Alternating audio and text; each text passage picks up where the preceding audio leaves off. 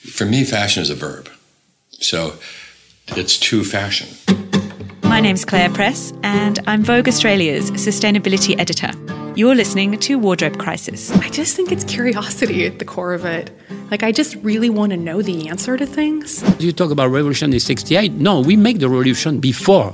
Can we just go back to making really beautiful clothes with a soul and minimize the waste and think a little before we, we make things and bring back the value? Provided you wake up every morning and you're aware of the fact that your wardrobe is in the fashion supply chain, then you're a fashion decision maker. Join me every week as we talk ethics, sustainability, and the business and madness of fashion. From who made your clothes to how they impact on the environment to the politics of personal style.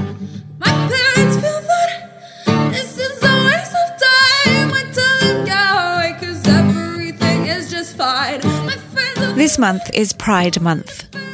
June was chosen to commemorate New York's Stonewall uprising that sparked the modern gay rights movement 50 years ago now, in June 1969. Today, Pride is all about celebrating the LGBTQIA community. It's a movement that celebrates sexual and gender diversity, or it should be, but it actually must continue to protest about discrimination and violence too. Because the rights of our beautiful queer community are still under attack. Their human rights to be who they are, to love who they like, and to be treated with dignity and equality. Now, I'm recording this on June the 11th, just before I hop on a plane tomorrow, but the show will go live next week in the run up to the big Pride 19 celebrations and march that will happen at the end of the month in New York and elsewhere. But the news right now is not full of Grace Jones being announced as a headline act and all of the wonderful work that's been done to progress equality and diversity in our world. No, it's actually full of some disappointing, confronting, and frankly frightening headlines.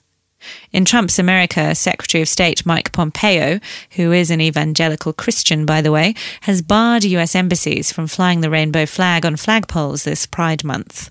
And in case you're wondering, it wasn't always thus.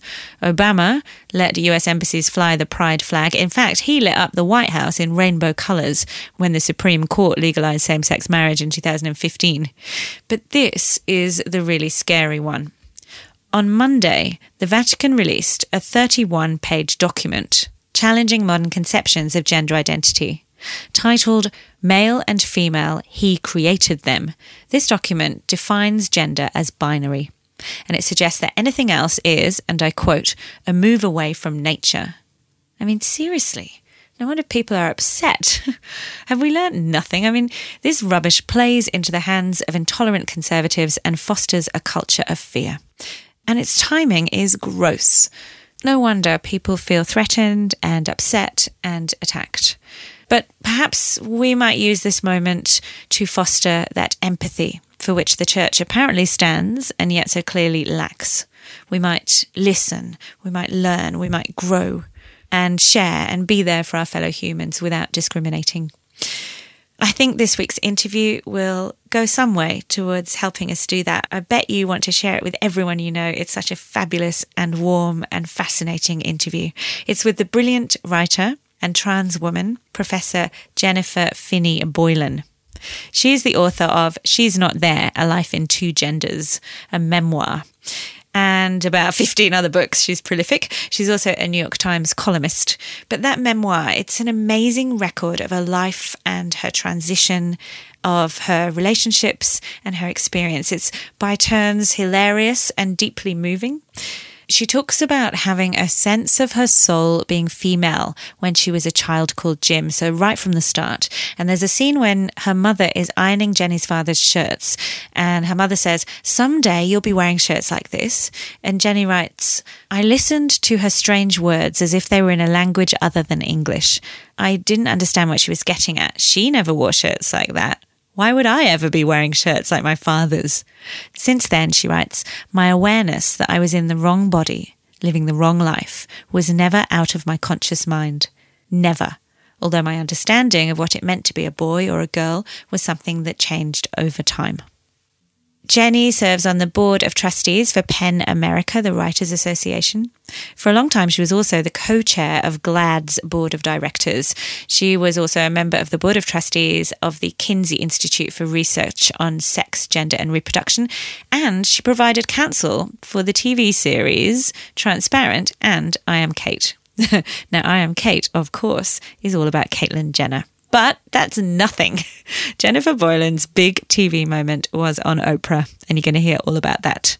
Now, I met Jenny in Hobart, and I pounced on her backstage and invited her onto the podcast, and she was so generous and gracious and awesome. And I'm just really grateful to her for sharing her story with us. Let me know what you think. You can find me on Instagram and Twitter. I'm at Mrs. Press, and please share this episode if you find it valuable. Now, let's get to it. Jennifer, thank you so much for agreeing to do this Hi, impromptu. We're recording this in Hobart, where we've both been part of Dark Mofo. Yesterday, you gave such a fantastic opening to a debate session, which was titled, I think, something like Is Identity the New Religion? I wonder if you might just recap that story that you told. It's in the book about when you came across your Grammy with Hilda. They're playing gin. Yeah, so this was when I was a child uh, in the 60s sometime, and uh, um, I was, my grandmother and her friend Hilda Watson, who was from North Yorkshire, were, as I like to say, playing gin and drinking vodka. And Hilda was deaf, or very near, nearly deaf, very hard of hearing. And so most of the time, when she was aware she was being spoken to, she would make a sound kind of like a guinea pig, like this. Whoop, whoop, whoop, whoop, whoop. Which you can't do in a Yorkshire accent. Yeah, no. So I came back from the beach and I saw, and they were listening to um, the Zombies on the radio, that old song, uh, She's Not There. And, uh, you know, it's too late to say you're sorry. And I asked them, why are, are you listening to WFIL, which is the radio station? Like rock. Yeah. And my grandmother leaned in and said, shh, she thinks it's classical.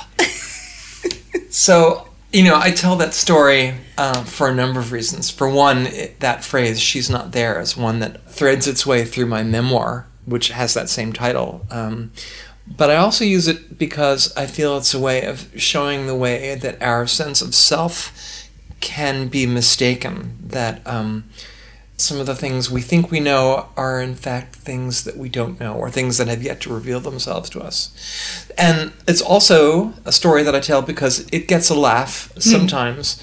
And, you know, I used to think it was very funny until about four years ago.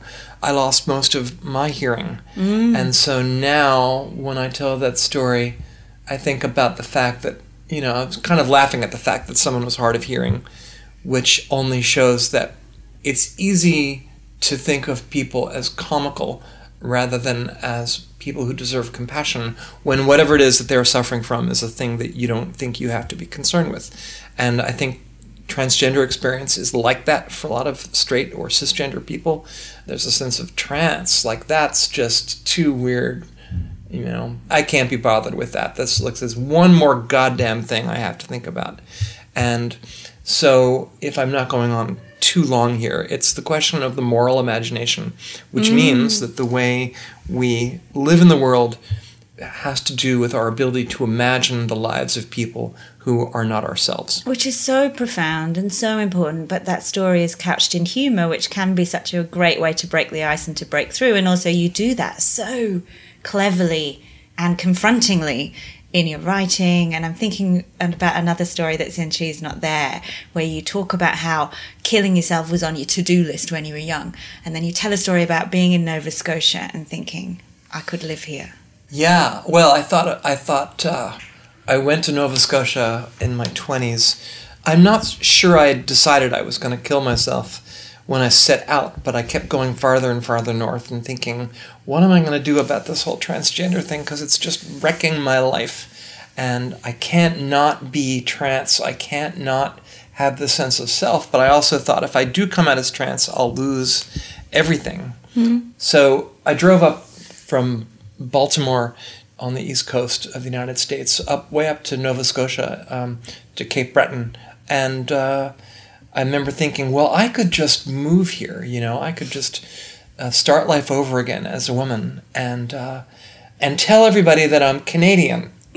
and then I remember thinking, oh no, no one will ever believe that I'm Canadian. Boom. I do love it. Um, we're going to share some links for you to buy the book. Um, Jennifer's written many, many novels, but her memoir, She's Not There A Life in Two Genders, which I've just bought and just been diving into, is just phenomenal. And we'll share some links to buy it. But when I asked you, ambushed you backstage yesterday and asked you to come on this podcast, Jenny, you said to me, Well, Sure, but I don't really think too much about fashion. I'm paraphrasing, but you said something like, I'm not really that excited about fashion or clothes. Yeah. And yet it struck me reading the first early pages of your memoir that clothes loom very large as tokens, as moments of, I guess, visual signifiers of what you're going through and what you're seeing. Well, that's it. And, and the question is um, is that what we mean when we talk about fashion? And For me, it was a way, when I was back when I was a boy and I dressed as a girl, it was a way of making the thing that I felt on the inside visible on the outside, badly off in many cases, because you know the, the clothes that I would wear were not clothes that fit me very well, or else that you know I thought I would. They were not clothes that were particularly designed for me. I mean, you Um, also talk about kind of creeping around, sneaking around, borrowing your mother's Oh yeah, I'd have to clothes, steal sister's clothes, from my sister or my mother, and it was it was nasty. And also, I didn't want to wear my sister's clothes or my mother's clothes. It seemed disturbing. There's you know, a- I wouldn't want anybody to just be wearing my clothes. You know, um, There's but- a line though that I just I underlined it because I love it so much. It's such a fantastic line where you said, "Can I read it out for you?" You're talking about the dissatisfaction of wearing other people's clothes, and you said, "Dressing up was a start. It enabled me to use the only external cues I had to mirror how I felt inside. Yet it was the thing inside that I wanted to express. I was filled with a yearning that could not be quelled by rayon." Well, that's very eloquent. Yeah, that's the thing. And, and so when people who care about fashion, sometimes it seems to me that what they like is striking a pose and playing. And I know that that's a thing that brings a lot of people pleasure and more power to them. But for me, you know, it was kind of really never a source of pleasure. I mean, I'm not. I mean, I'm not saying that dressing up is without pleasure. And you know, the occasionally when I put on a dress and makeup and and put on the dog, as I like to say, you know, that's really fun. But it makes me worried when people think, particularly among transgender if people think about transgender people, is that you know you go through this tremendous quest because you want to wear dresses or because you want to play with dolls. And, um, you know, I want to say, look, wear dresses, play with dolls, but, you know, that doesn't make you a woman and you don't need a vagina for that. So for me, being trans was about the body that I found myself in and the body that I'm in now. Um, and that feels like home. That feels like I'm at peace. If you told me that I'd spend the rest of my life wearing blue jeans and flannel shirts, that would be perfectly fine. And for one thing, I live in northern England, so that's pretty much all anybody wears up there anyway, in the deep country of, of New England in, in the States. But we do play with costumes out of a, a sense of trying to express ourselves. well, we all of Um, us do it to a greater or lesser extent. yeah, and that's and that's fun, but it's I just think when I see somebody who's putting a lot of effort into being beautiful, like all the time, it just makes me feel sorry for them. I just want to say, "Honey, read a book." Oh my It's, you don't you don't need you don't need eyelash glue to read a book. And you know, and look, I've worn fairy fake eyelashes. They're a ton of fun. They make me look great. But um, being female is about a whole lot more than that. And I, I had this. So you can find this online. There's a uh, an argument. It's on YouTube. It's a clip from the show um, I Am Cait, the Caitlyn Jenner show. Oh, yeah. And there's an argument that I'm having with Chris Jenner, which was really fun. It turns out I think Chris Jenner is clearly the smartest member of that family. And she, we were all sitting around, and she looked over at me and she said, "Professor Boylan, we need to get you a stylist." And I admit my feelings were a little bit hurt because I thought I looked pretty good already. And I said, Well, what kind of thing is that to say? I need a stylist. I mean, and she's like, You know, well, you just, you need to just work it a little harder. And I said, Why would I do that? I said, Surely we're here for something more important than what we look like.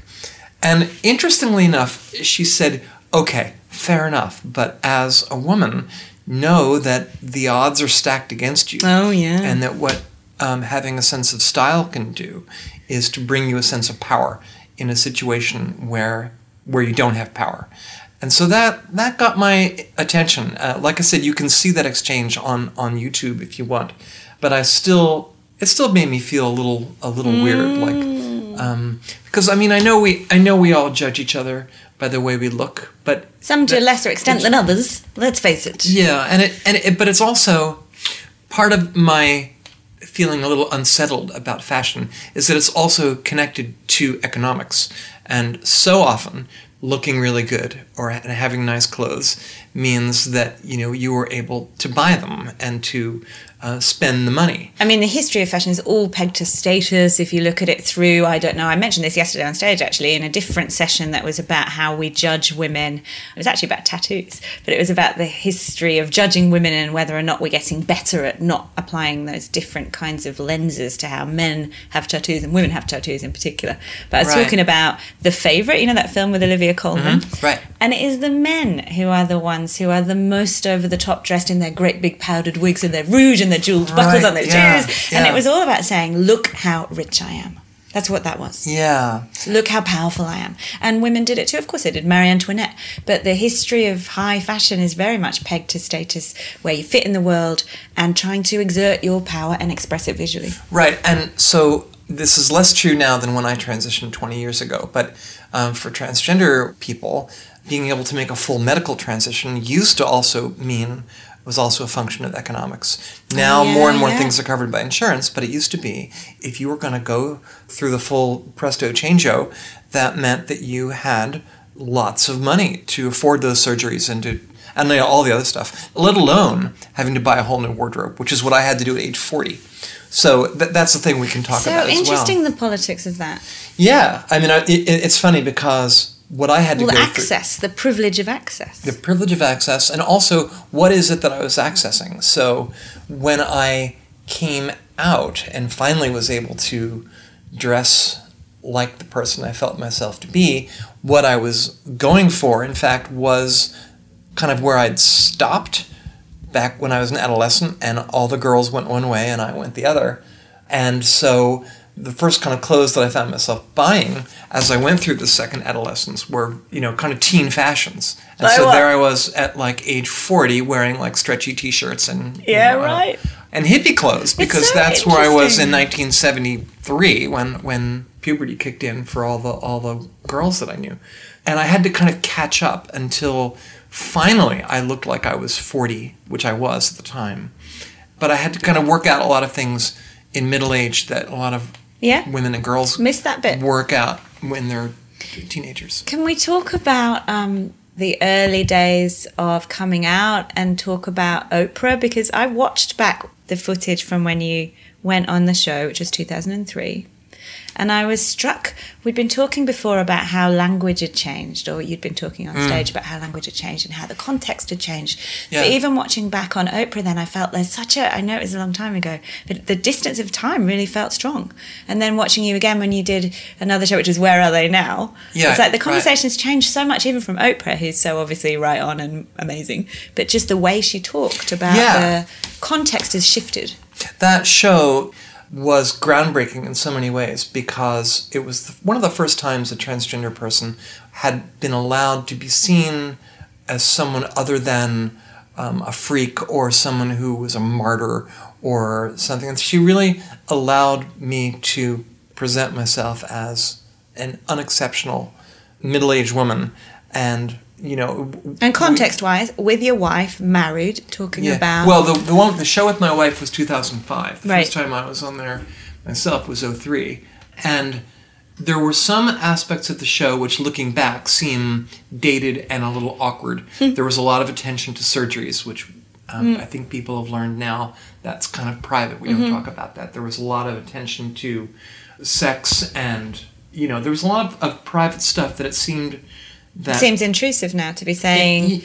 Well, that you know, transgender people have to, in order to explain themselves, we have to unveil our some of the things that are really quite private. Yeah. Um, so, looking back, that show seems a little dated indeed. However, look, Oprah Winfrey took a somewhat obscure novelist and made a book about transgender experience into a bestseller. Mainstream. And in some ways, I think I know I have an inflated sense of self-importance for which you'll have to forgive me. Because you're a writer. Well, and, and I feel I was listening to a writing blog you did uh, last year, and uh, it just was funny because you were talking about how to be a writer, you have to believe that you're awesome because otherwise you can't do it because it's just too tough. Well, there's so And many was like, there's so many reasons to say there's so many wa- reasons to not do it. So you really have to believe in yourself. Anyway, Well, I, having feel a like fragile ego, thinking you can't do it at the same time, is very complicated. Being a writer. well, anyway, I, I hope that the transgender revolution of this millennium began in some small way with the publication of She's Not There and with the two consecutive shows I did um, with Oprah, who, to her credit, treated me with respect and brought people to this book, which is unbelievably almost 20 years later still selling. Talking about how that conversation has shifted. I work in fashion. I always feel like we are. Sometimes we're very not progressive. For example, talking about how we judge people on their clothes, talking about status, all that stuff. We can feel like we're in the dark ages. But then at the same time, fashion can be quite an inclusive, forward-thinking, nurturing environment. It's a place where it's like a magnet for people who are expressive and want to be taken for themselves. I think, and so fashion gets difference. But I feel mm-hmm. like the rest of the world can be slower to catch up. And I want to just raise one of your columns from the New York Times, which I found profoundly shocking, where you had referenced a writer from the Wall Street Journal who hmm. had written a piece called, When your daughter defies biology. right, and had talked about this kind of trend towards young people transitioning, and you'd made the connection with like they might take up the ukulele. And I was like, oh yeah. oh my God, can't, or maybe she had. But I was like, really? I thought we had come far, but perhaps we haven't come far. Well, there's this backlash that's now happening. I mean, when I came out as trans, to some degree, the bad thing was that people didn't really know what it was exactly. So I, I had to do a lot of explaining and, to some degree, apologizing. I think I was very self-conscious, and my transition was very much about kind of asking for permission from the people I loved and the people that was that were around me. Now people don't feel they have to do that, and now there's a sense we are better known. But the downside of it is that, you know, when I came out, a lot of conservative people didn't know they were supposed to hate us um, Oh, no, because they didn't know that we existed. Whereas now that there are so many trans people, there really is a pushback. There's a pushback among some older second wave feminists who question transgender women's womanhood. There's a pushback, a blowback from some right wing people. And the writer that you're referring to is advocating this new, they've come up with a new term that they've essentially invented of rapid onset gender dysphoria. And they're calling it a social contagion that young people, particularly people born female bodied, are coming out as trans and transitioning as like it's some sort of crazy dance craze. And I will say, I do know that there are young people who transition for what may be the wrong reasons, and older people as well, I guess.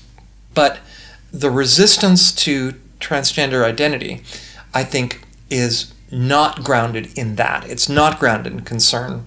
It's grounded in a fear of difference. It's grounded in a dislike of queer people in particular. And also, to be fair, I think some parents, many parents, they like their kids the way they were, and they and it's heartbreaking for them to see their kids change. And I will say, Mm. You've written about that too. Who has? I'm not just a transgender woman. Uh, One of my children came out as trans um, when she was 25, and I will say that in fact I struggled more than I expected, more than anyone would expect, because. Well, for me, I struggled because my life has been hard, That's what you and. I didn't want my child's life to be hard the way my life was hard. On the other hand, what can you do but open your heart, love your child, and listen to your child? And so, my child is trans. I love her, and she's not trans because she's certainly not trying to follow in my footsteps, believe me. And she's not trans because it's some sort of crazy dance craze. She's trans because that's who she is. And I think I have a little more understanding now of how hard it can be for parents hmm. to see a change in the child that you've known. Amazing. And I think I have to admit that I expected people around me to kind of be happy for me when they were still struggling a little bit. And and, and I kind of get that now. But you wrote a really powerful op ed about that experience, about waving her off after a dinner or something, a Christmas thing. But you then wrote about how you re- you questioned yourself and realized, as you just said, that your big worry was that you didn't want her to have a hard life. But then you wrote this beautiful thing where you said, and I've got it here, I made a note of it, so I'm glad you raised it. But you said, I've noticed something fascinating since my child came out, and it reflects the difference between generations over what being trans means. When I began to share my truth almost 20 years ago, I spent a couple of years going around to people apologizing, begging for understanding, begging at times for forgiveness, but my daughter's generation is different. And then you wrote, since she came out, her friends have reacted with joy and happiness for her, even, dare I say it, indifference. Their sense is that being trans is just one more way of being human and surely a source of no shame. I mean, that's Yeah. amazing and great, right? Um, th- I started off writing that piece um, as, as waving out the window to my daughter as as she drove off. And at the time, she still very much looked like a boy. Mean, she'd only just come out. And I remember when she waved to me from the street, and I thought melodramatically that my son is saying goodbye to me. I'm never going to see my son again. And what I realized at the end is, in fact, I'd had it wrong. That in fact, it was my daughter was waving hello. You're a brilliant writer. we'll share links. You can read them all. I want to raise one more story. Um, one of another story that you wrote for the New York Times, which I found absolutely riveting, which is about Caitlyn Jenner. You've just mentioned her. You're friends with her, and it's about that idea of how can we vote Republican when we know that the man in charge, who I like to call the orange one, and some of those who back him are just so incredibly intolerant and pushing this agenda of hate actually we can use that word i think especially when we're talking about for example immigration all kinds of issues that he is whipping up a culture of fear. But your piece was around trying to have empathy to listen to your friends when they have different political views but also questioning how can we support politicians who might be making us have better tax breaks or something i'm thinking about our country but who are pushing an agenda of inequality and intolerance Well, you're asking the wrong person. I mean, we Uh, can't, I, right? I do wonder if people understood what they were voting for. Mm. I was thinking just the other day of that poem by William Butler Yeats about, um, I think it's September 1913, about the failures of the Irish Revolution. And there's the line in it Was it for this that the wild goose spread her wings against the tide? I kept thinking about that line that we you know we live in a country now, and this is speaking of America, where six immigrant children have died in U.S. custody since the beginning of the year. Was it for this that you voted for Donald Trump? People like me are now being turned away from homeless shelters, and doctors are being told it's okay not to provide health care to people like me if you object to my existence on religious ground. Was it for this that you voted for Donald Trump? We live in a country where the president mocks the disabled, Oh, where racists now parade with torches. Was it for this that you voted for Donald Trump? Okay, man, you got your tax break. I mean, now we have the biggest, we have a $22 trillion deficit. It's the largest deficit in the history of the country. And we have that deficit. Was it because we saved the environment? Was it because we built roads and bridges? Was it because we improved healthcare? Mm, no, it's because we gave a tax break to the wealthiest people in the country, plain and simple. So, okay, so we got tax breaks for wealthy people. Was that worth it? Is all this other stuff that has made the lives of people who are different worse? Are you willing to pay that price? Uh, that's what I don't understand, and I hope that people will, will wake up and understand that what they've done has come at a price. What would you say to Caitlyn now, who went to his inauguration and Well, Caitlyn has has since said that she sees the light, and she is now. Uh, she wrote a piece, for, I think, for the Wall Street Journal, in which she came out against Donald Trump. It reminds me of that internet meme. What is it? I can't believe leopards ate my face. Woman who voted for leopards eating faces party. I mean, when exactly did surprise set in? But it's, I mean, I, and again, I'll say Caitlyn is a person I've tried to help, a person who I know has a good heart. Hmm. But I think Caitlyn is a good example of someone who, when you transition, you may, if you're not careful, trail your male privilege behind you. Oh, and you yeah. need to kind of check that and understand that when it comes to womanhood, what's the song from West Side Story? When you're a jet, you're a jet all the way. so if you're going to be a jet, that doesn't mean that you can still celebrate your white ruling class male privilege with abandon. And um, I think Kate appears to have seen the light, and if so, good. I hope she uh, talks into that megaphone some more. Mm, we need it. Last one, there was another column which I think you wrote around your birthday, and you were asking, is it my generation that is to blame for electing Trump? And you wrote, in large measure, my generation, with all my tie dyed brothers and sisters, favoured Trump over Clinton by a considerable margin. How come they swapped all you need is love and decided upon reflection that all we actually need is a giant border fence to keep out the Mexican rapists? Yeah. So, and it gets back to fashion because fashion should not mean that you just do whatever goddamn thing other people are doing because it's trendy. You know, if you say all we need is love, if you're just being a hippie because it's cool and you're just pretending, you know, you can just sod off. Don't bother. If you're going to say all we need is love, you have to live that and make it your reality. And that's people's beliefs should not be subject to whims and to trends. It shouldn't be that you're a Democrat as long as Obama is in office and now you're a Republican because Trump is in office. You need to have beliefs and a sense of faith that goes down a little deeper than that because otherwise you're just a reed blowing around in the wind. And these days call for deep roots and strong trees because we're all going to get washed away if we don't. Do you think of yourself as an activist? Well, it's funny. I didn't originally. I thought I'm a writer. I'm a novelist. I'll, I'll write this. I'll write this one book, and then we'll be done. But I am an activist uh, because I, now I understand. I thought that being an activist meant that I would be chaining myself to fences and and walking around with picket signs. Which I mean, I've done that too. But an activist is someone who fights for what they believe, and one of the ways you fight for what you believe is by writing and by telling a story. And I think, in some ways, the most compelling way of changing people's hearts is to let them hear your story and to let them understand your humanity and to hear your voice. So, um, so yeah, the hell yes, I'm an activist, but I'm. It's the activism of story. That brings me smartly to my final question.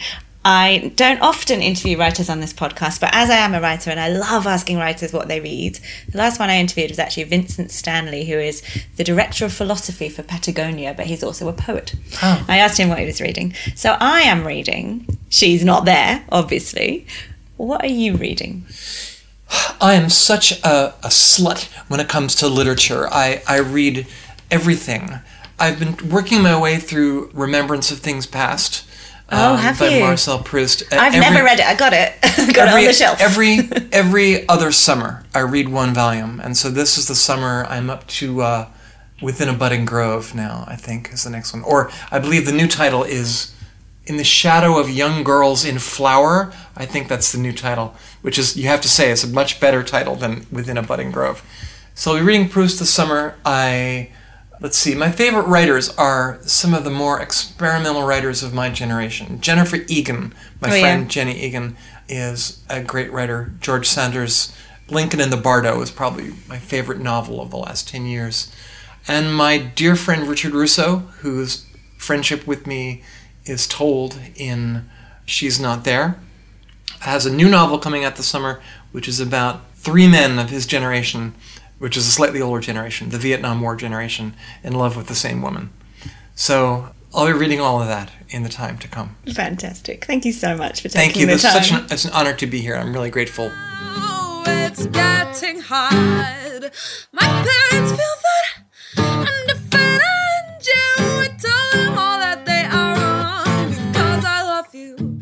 Thank you for listening to Wardrobe Crisis. To learn more about our guests and the issues that we've spoken about today, hop on over to my website, which is clarepress.com forward slash podcast. You can get in touch there, and I really hope you will. I'd love to hear from you. And you can also find links to my social media. And finally, if you're enjoying the show, please head over to iTunes and subscribe. You know what they say first in, best dressed.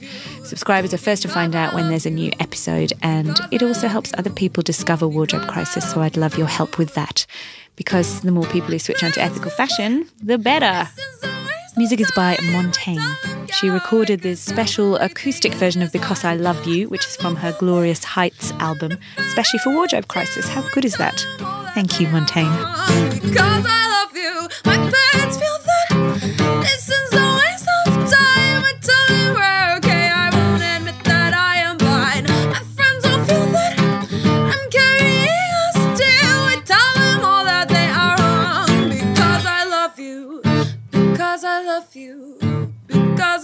You, because I love you, because I love you.